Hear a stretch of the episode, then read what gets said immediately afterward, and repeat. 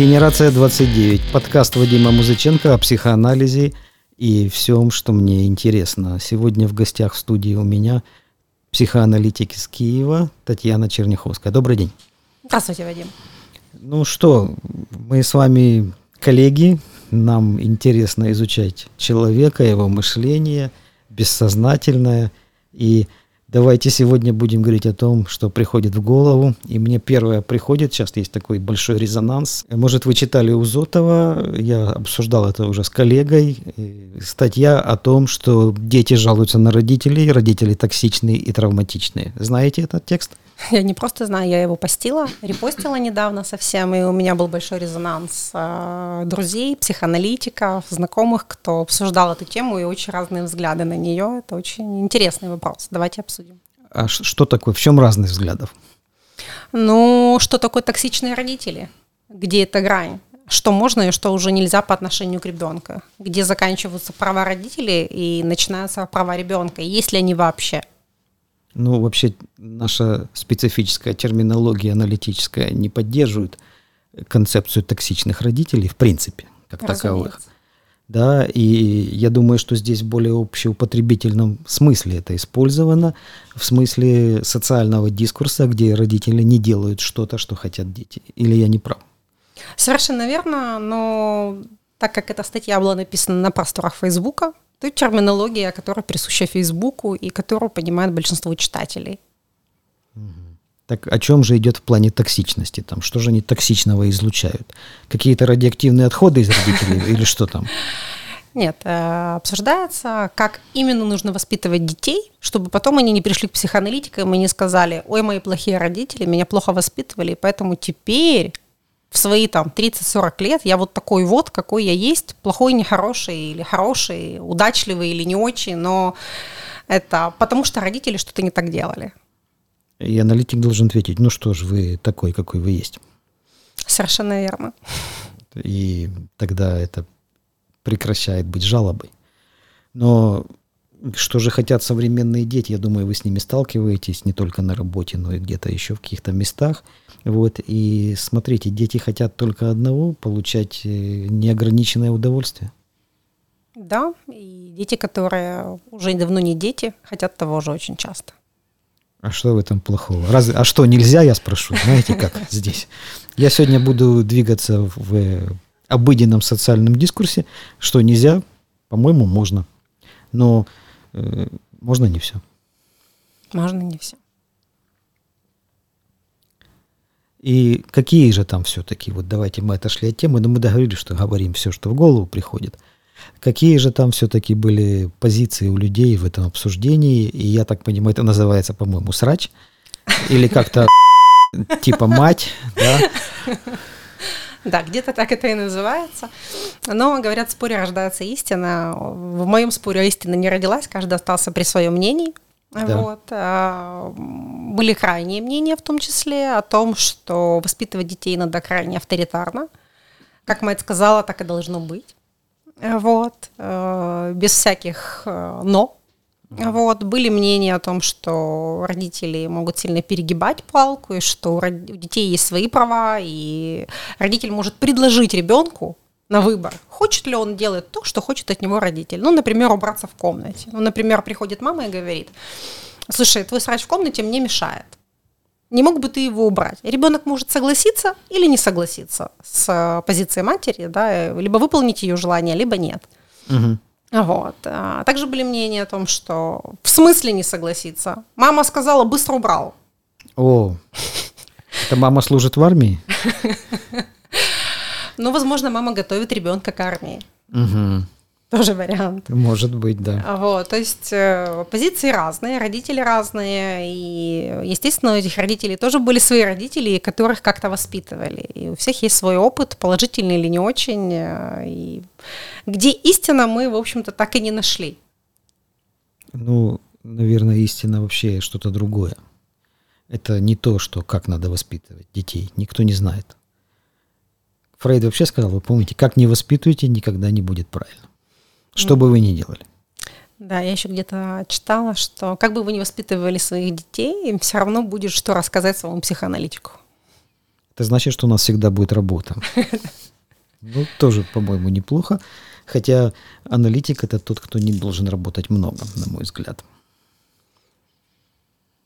Еще было мнение, что аналитик это тот, кто работает не ради денег, но не бесплатно. Ну, если он работает бесплатно не ради денег, то ему надо самому идти к своему психоаналитику за деньги. Ну, речь шла о том, что не из нужды. Есть такая позиция, я об этом слышал тоже. Вот, и это IPA скорее позиция. Но все мы люди, и мы не являемся детьми каких-то очень богатых родителей, которые оставили нам наследство. Вот квартиру нам не отдали, чтобы ехать на Бали. Вот как в этой статье, в этом маленьком тексте. Вот, и мы должны зарабатывать, мы же хотим что-то. Um, я вот думаю, может быть, надо пробежаться по тезисам этой статьи, потому что, возможно, не все ее читали, не все понимают, о чем мы сейчас вообще говорим и о каких квартирах на Бали речь. Ну что, может, прочтете? А там, где нужно, я буду говорить э, мать. Ну, давайте. Вот я единственное, что вас попрошу, чтобы вы мне говорили, когда чтобы мы могли это запикать? Да, конечно. Но это не надо делать в подкасте. Хорошо. Едем. Однажды Георгий читал рассказы современных детей о токсичных родителях. Везде звучало популярное слово «травма». Описывались небывалые страдания, кои чадам пришлось перенести в детстве. Например, им хотелось на завтрак пирожное, а давали манную кашу – а то ли созрение каковое ввергало их в чувство отрока вавилонской пещи огненной. Типа трехлетний ребенок – это полноценная личность, и подвергать его таким пыткам, как ежедневное поглощение каши, но нельзя же. Пусть детка кушает эклерчики. Некие девицы и отроки также страдали, что ужаснейшие родители не обеспечили им будущее. Почему они не заработали им на квартиру? Они бы сейчас отбыли на Бали, наслаждаться поисками себя, а хату бы сдали за приличное бабло. Ну, все же нормальные люди так делают гробаться, обеспечь деток, а потом уже на закате жизни о себе подумаешь. А то видишь, у поколения травмы и горести, что пахать надо вместо лицезрения рассвета на Бали. А некая воздушная девица о 17 лет договорилась до того, что следует ввести закон о передаче квартиры детям, не дожидаясь смерти родителей. Иначе ж Бали ждать Любые неудачи по жизни нынче оправдываются детскими травмами. Не так кормили, не так воспитывали, не то показывали. Игрушки заставляли убирать перед сном. Зверюги. Не тот институт выбрали. Лучшая цитата приведена в колонке критика Драгунского. Я сидела на заднем сиденье папиной машины и тихо рыдала, потому что меня везли подавать документы на исторический факультет. Правда, я совсем не знала, где я на самом деле хочу учиться. Вот уж действительно жуткая рана, которая кровоточит до сих пор. Тяжело наступили времена. Апокалипсис, как да через семь гробов мертвый глаз. Мода же между тем распространяется, обрастая новыми деталями. Уже нельзя вторгаться ребенку в личное пространство. Нельзя ничего рекомендовать, нельзя указывать, как лучше. В 10-12 лет дети сами знают, как им поступать. Знаю лично семью, где дочь-подросток отказалась есть мясо. А современные родители уважали ее право. Правда, вскоре ребенка пришлось таскать по врачам, потому что у растущего организма начались проблемы со здоровьем. Но зато предки доказали свою нетоксичность. Исходя из поколений, из понятий нового времени, родители Георгия были прям фабрика по производству токсичности. Правда, именно поэтому из Георгия в итоге что-то в жизни и получилось. Но признавать это сейчас весьма неполиткорректно. Э, э, спасибо. Вот такая статья. Я думаю, что здесь очень много эмоций, чувств нам вызовет у каждого человека, независимо от того, есть ли у него дети, потому что когда-то каждый из нас этим ребенком точно был. У нас у всех были родители. И отдали нам квартиры, чтобы мы могли ехать на Бали. Ну, прям на все хотели. Ли. Я не думаю, что прям все хотели. По крайней мере, не все осознанно хотели. Конечно. Вы правы, но мы же аналитики, мы знаем, как работает бессознательное, что это такое вообще. И бессознательно, безусловно, что у нас очень много агрессии, которая будет направлена прежде всего на близких. Ну, куда деваться от этого? Нам, конечно, я думаю, слушатели возразят, как они очень любят своих близких. Но мы хорошо знаем, что такое реактивное образование. Когда я особенно что-то люблю, например, домашних животных, это будет значит, что в бессознательном много агрессии к домашним животным. Я думаю, что большинство наших слушателей не очень понимают, как работает этот механизм и почему избыточное чувство любви говорит как раз об обратных процессах и обратных чувствах, которые, скажем так, запечатаны в бессознательном и не видны на поверхности. Скажите, вот э, с вашими родителями, да, что-то похожее было тоже, они тоже вам наносили травмы, не давали эклеры на завтрак, на Бали не отправляли, на исторические отвозили. Или все-таки они ограничения не устанавливали, и вы стали тем, кем вы стали, благодаря полной свободе? Ну, ни о какой полной свободе, конечно, речь не шла. Ограничения в моем детстве, конечно, были, и достаточно жесткие. И про эклерчики на завтрак это очень мило потому что как раз это такой пунктик. Э, моя мама очень жестко следила за здоровым питанием, чтобы формирующийся организм вырос максимально здоровым, да. ничем не болел и так далее. Поэтому первое, что я начала делать, как только вырвалась из-под родительской опеки, когда выросла и съехала от них, это начала есть все подряд. Чипсы и Кока-Колу?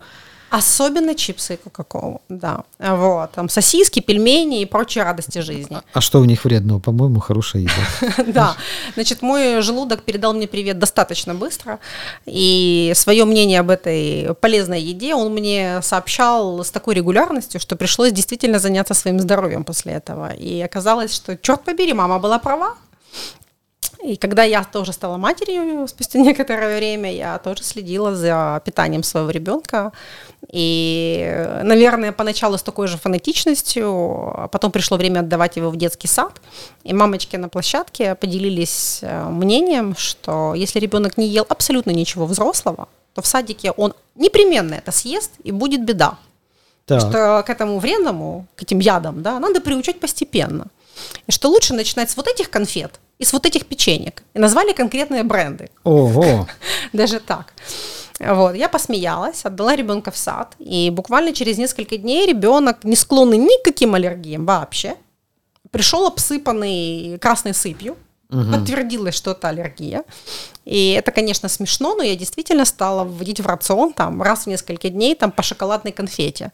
И он шоколад действительно стал нормально переносить. Но вот как бы опыт конкретного ребенка за всех не распишусь. Это было очень, конечно, интересно и мило. А ограничения, ну, в моем детстве были достаточно жесткие. И, конечно, когда я смогла позволить себе, я пыталась наверстать какие-то вещи. Не специально, но как-то вот она свобода, и хочется наконец-то пожить. Не так, как тебе сказали.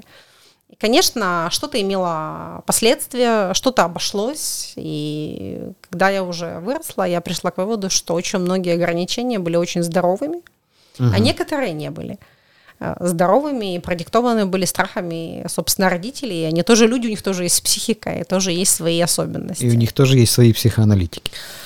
Ну, у них нет своих психоаналитиков. К сожалению, у них не было своих психоаналитиков, поэтому у меня был. Поэтому ходите к психоаналитикам, если хотите, чтобы ваши дети с меньшей вероятностью к ним пришли. И это снова не было рекламы. Да, поэтому ограничения здоровые, конечно, нужны, но главный вопрос, где эта здоровая грань, какие ограничения нужны, а где это уже перебор. Вот что вы об этом думаете? Я думаю, что никто не знает точно, к сожалению, большому, и может быть, мы знаем только, когда уже грань перейдена.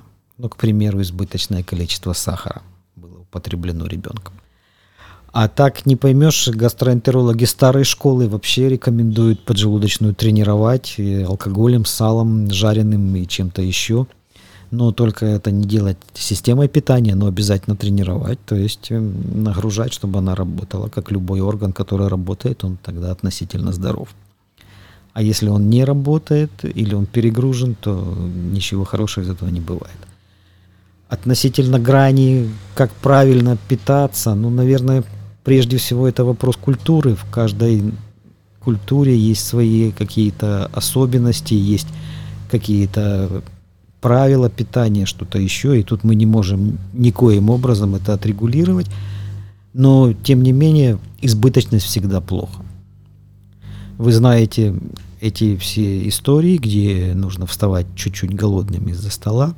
Вот, наверное, это гимн нехватки, поддержки нехватки. А относительно того, что детям давать эклеры или не давать эклеры в полтора года в большом количестве, если они не хотят кашу, но ведь каждый возраст имеет определенную физиологию, определенные какие-то рамки и границы дозволенного. Вот, и мы должны это очень хорошо понимать. И, конечно же, мы не можем идти вслед за детьми в их прихотях. И речь сейчас недалеко не только о питании. Безусловно.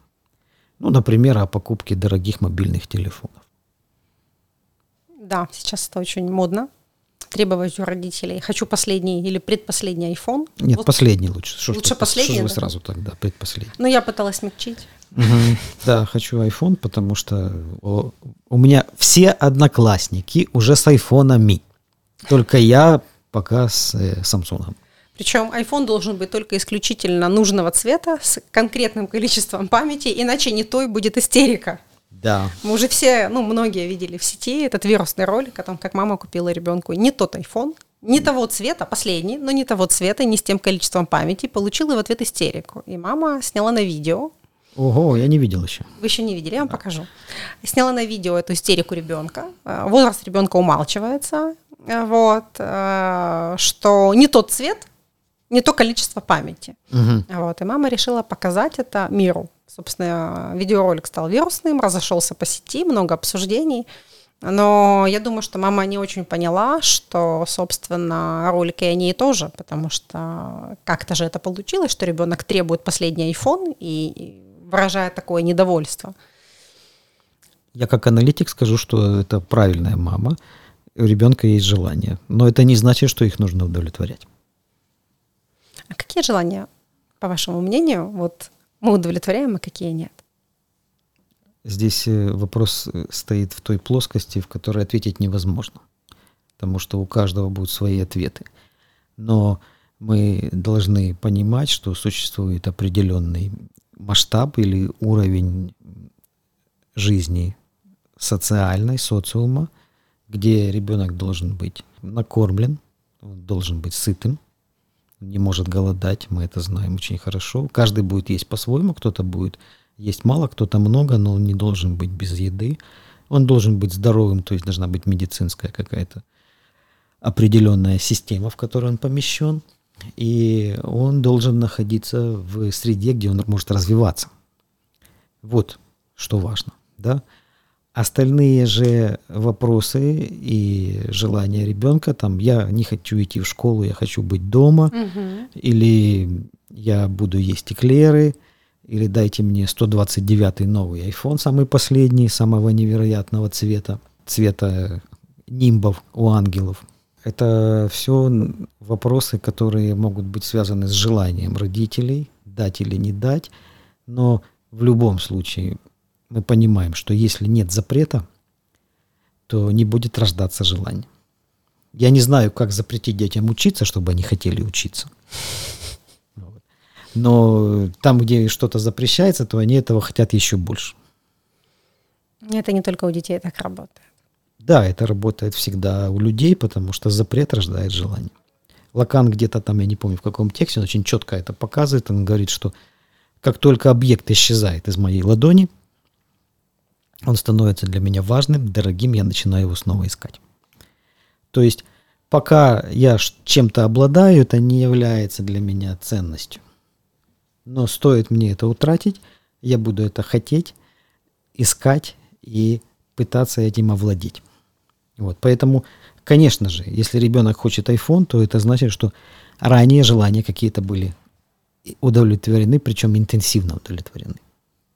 Вот ничего плохого в айфоне нет и в желании им обладать, но давайте соизмерять стоимость айфона, который стоит, я там не помню сколько, 1500 долларов, по-моему, самая дорогая версия, или даже больше, вот, и ребенка, который учится в четвертом классе. Какие функции он там будет использовать, зачем это ему. Но мама, папа, у всех одноклассников уже такой.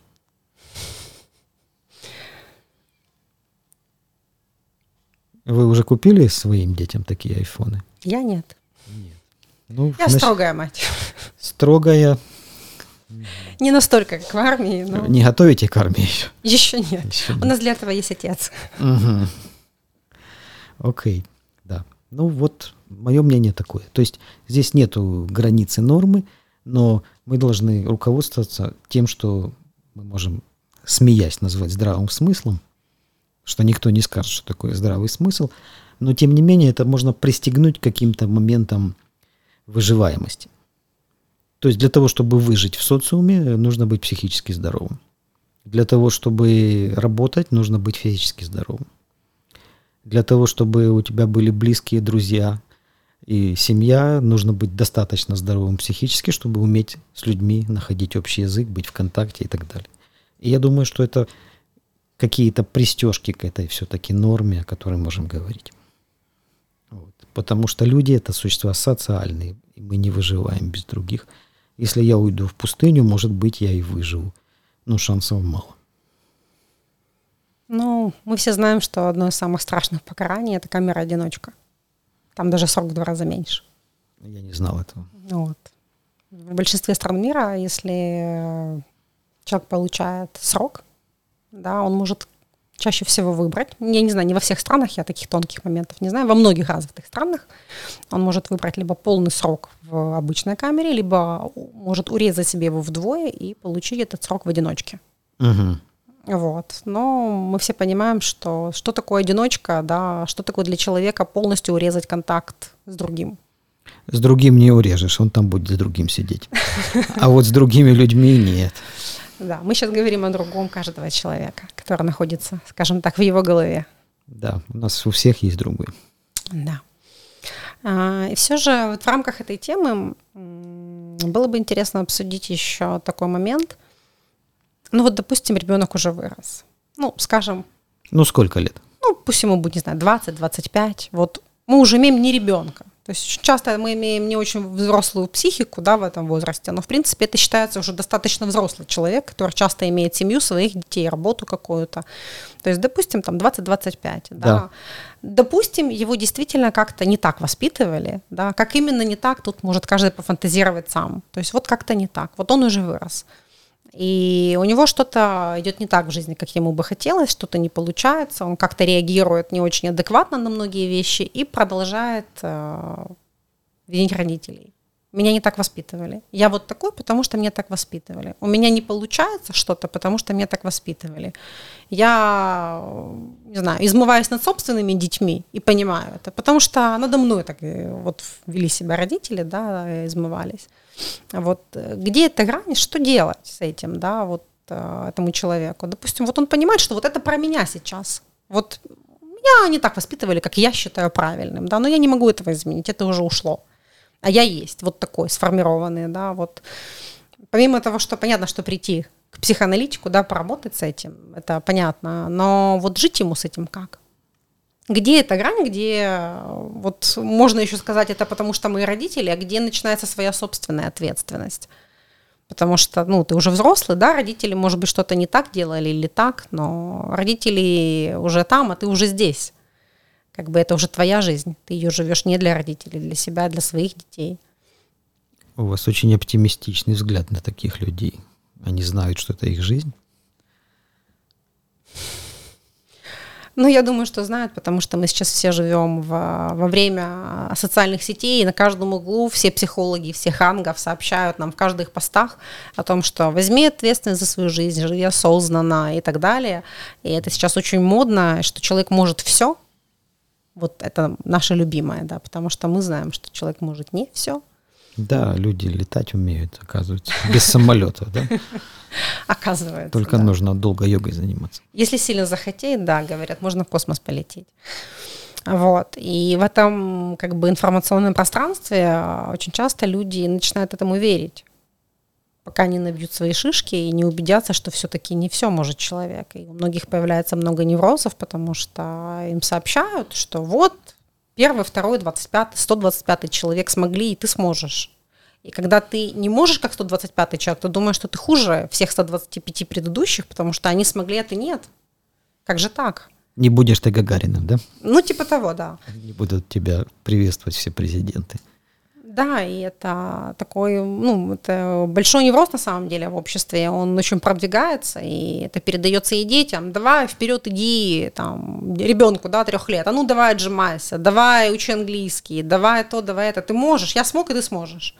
Вот, вот этот посыл на всемогущество, да, что ты, твои возможности не ограничены, ты все можешь. То есть, конечно, воспитывается не очень э, здоровая тенденция, естественно, будет, будут и неврозы, будет много чего, потому что это, ну, мы не можем все. Человек все равно столкнется с тем, что он не может. Ну, давайте начнем с простого. Мы не можем быть бессмертными.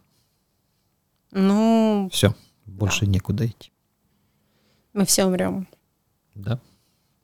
Как бы мы ни старались.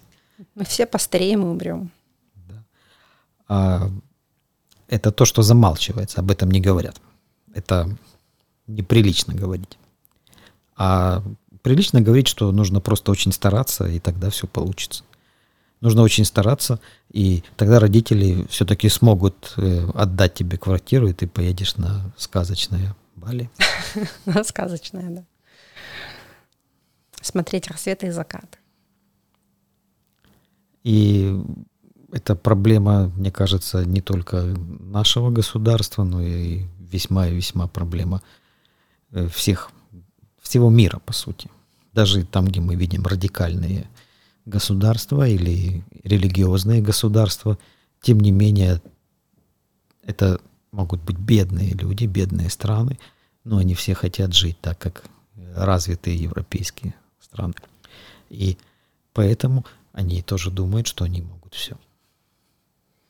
Ну, мне кажется, мы еще подходим к такому моменту о том, что должны и не должны родители своим детям.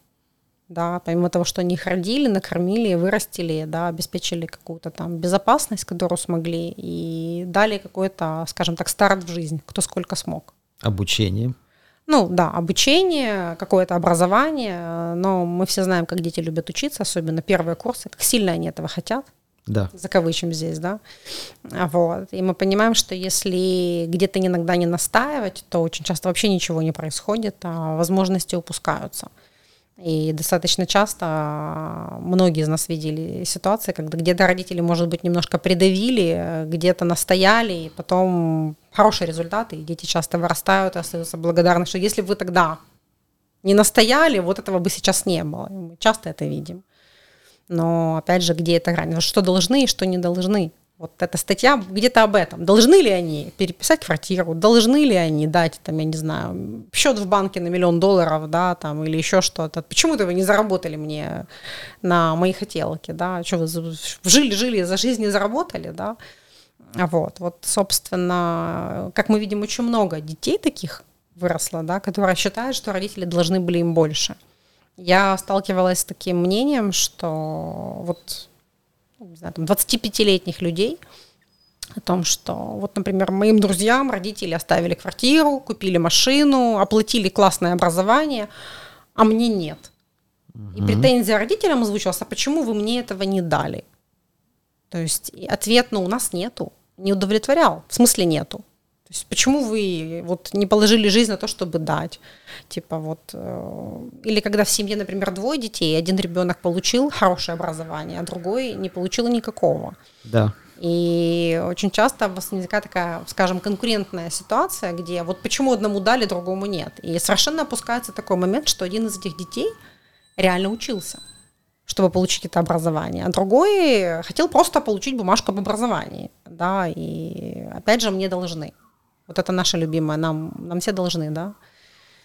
Вот, как бы как родителям вот найти эту грань, что они еще должны дать, а что нет. И вот, допустим, ребенок вырос, да, вот ему уже там 20-25 лет, у них есть возможность дать ему больше, чем, например, необходимо для выживания.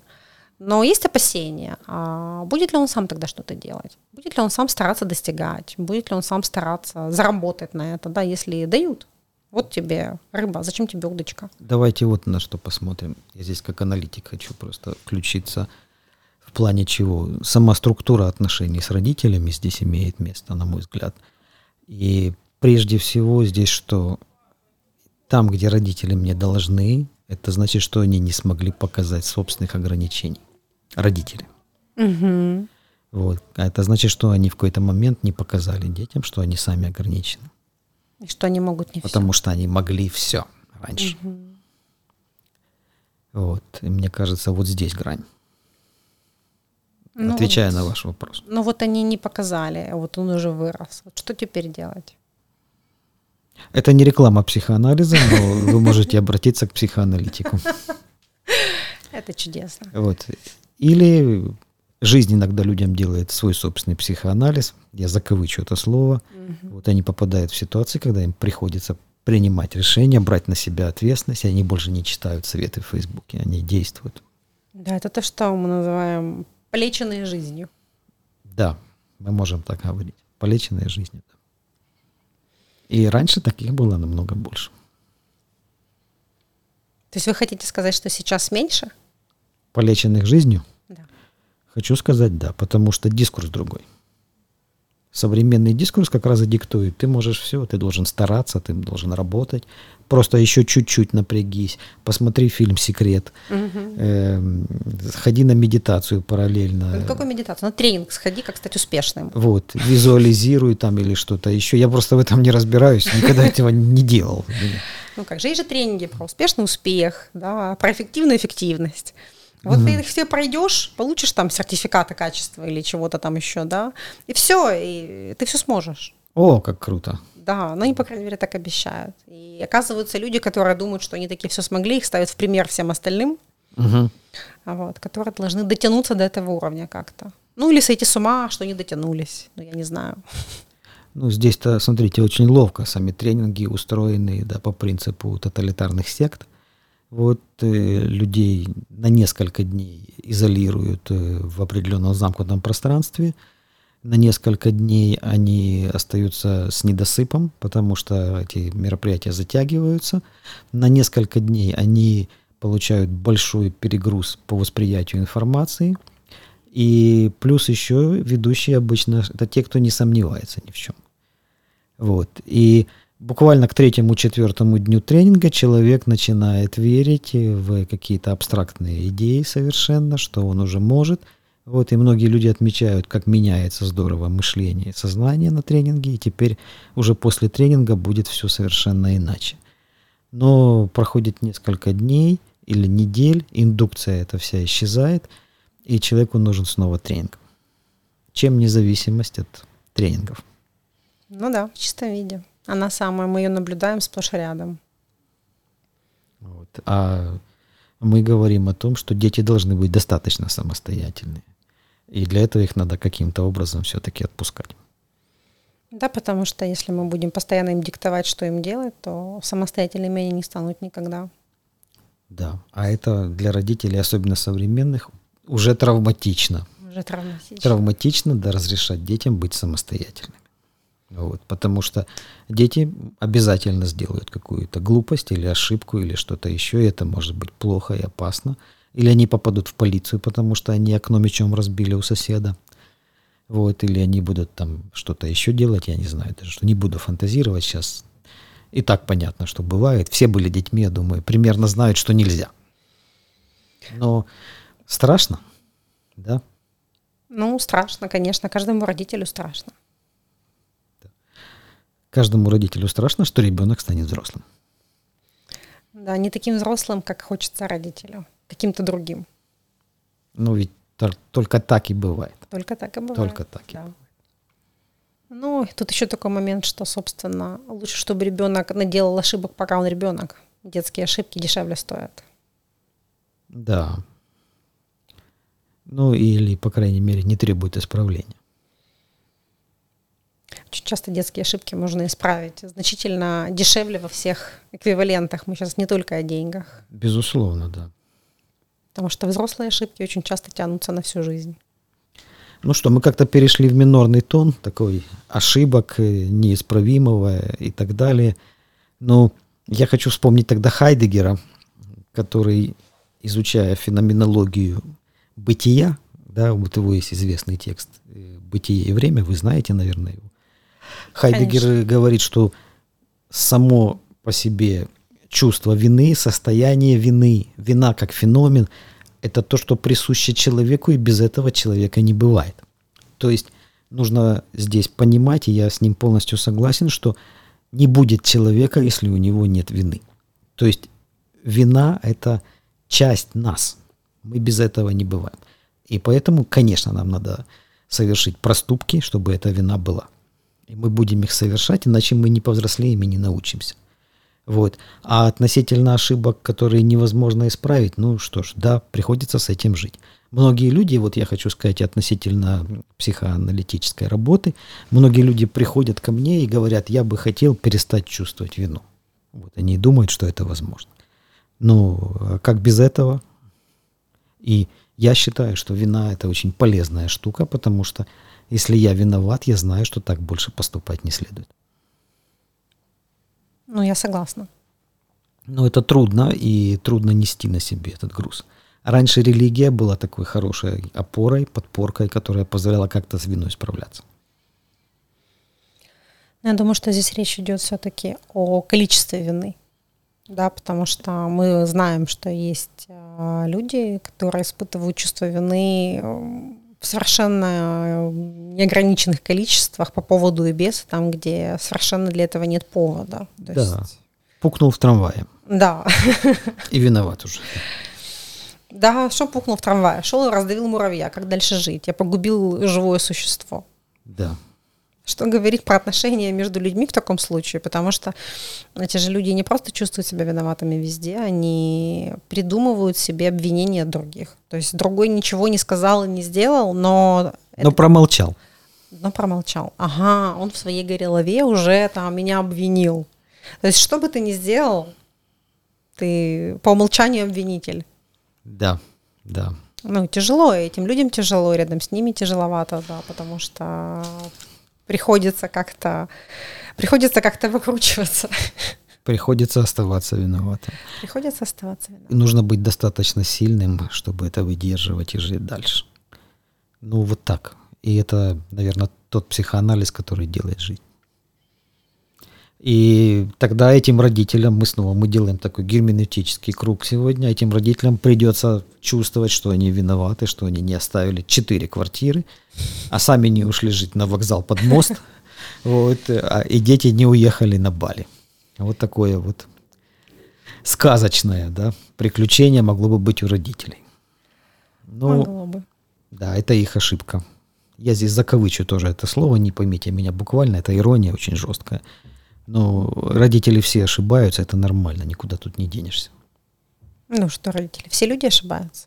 Все люди ошибаются, да, и мы должны это принимать как суть нашей жизни. Без этого не бывает, потому что мы люди. Достаточно хорошая мать, сказал Винникот. Винникот. Я бы сказала, достаточно хорошие родители. Да, достаточно хорошие родители, которые где-то понимают, что такое здравый смысл. Да, что идеальным родителем быть все равно невозможно. Что бы ты ни делал, как бы ты ни воспитывал своих детей, идеальным быть все равно не получится, потому что мы живые. И очень классно, если ребенок это тоже поймет, у него тоже будут дети, ему тоже как-то жить. И жить, стремясь быть идеальным, невозможно. Это не жизнь, это, э, это невроз. А без невроза, как мы знаем, людей не бывает. Татьяна, я предлагаю сейчас остановиться, оставить наших слушателей с нехваткой – Пускай это будет традиционная нехватка нашего подкаста. Я очень благодарен вам, что вы пришли ко мне сегодня и поделились своими мыслями. Я считаю, что нам нужно еще встретиться один раз, или два, или столько, сколько мы посчитаем нужным, и записать что-то еще. Мой подкаст он в формате таком, что я приглашаю повторно людей через какое-то время. И это очень интересно. Ну что ж, спасибо вам. Это был подкаст «Генерация 29» с Вадимом Музыченко и Татьяной Черняховской. Спасибо. Спасибо вам. До свидания.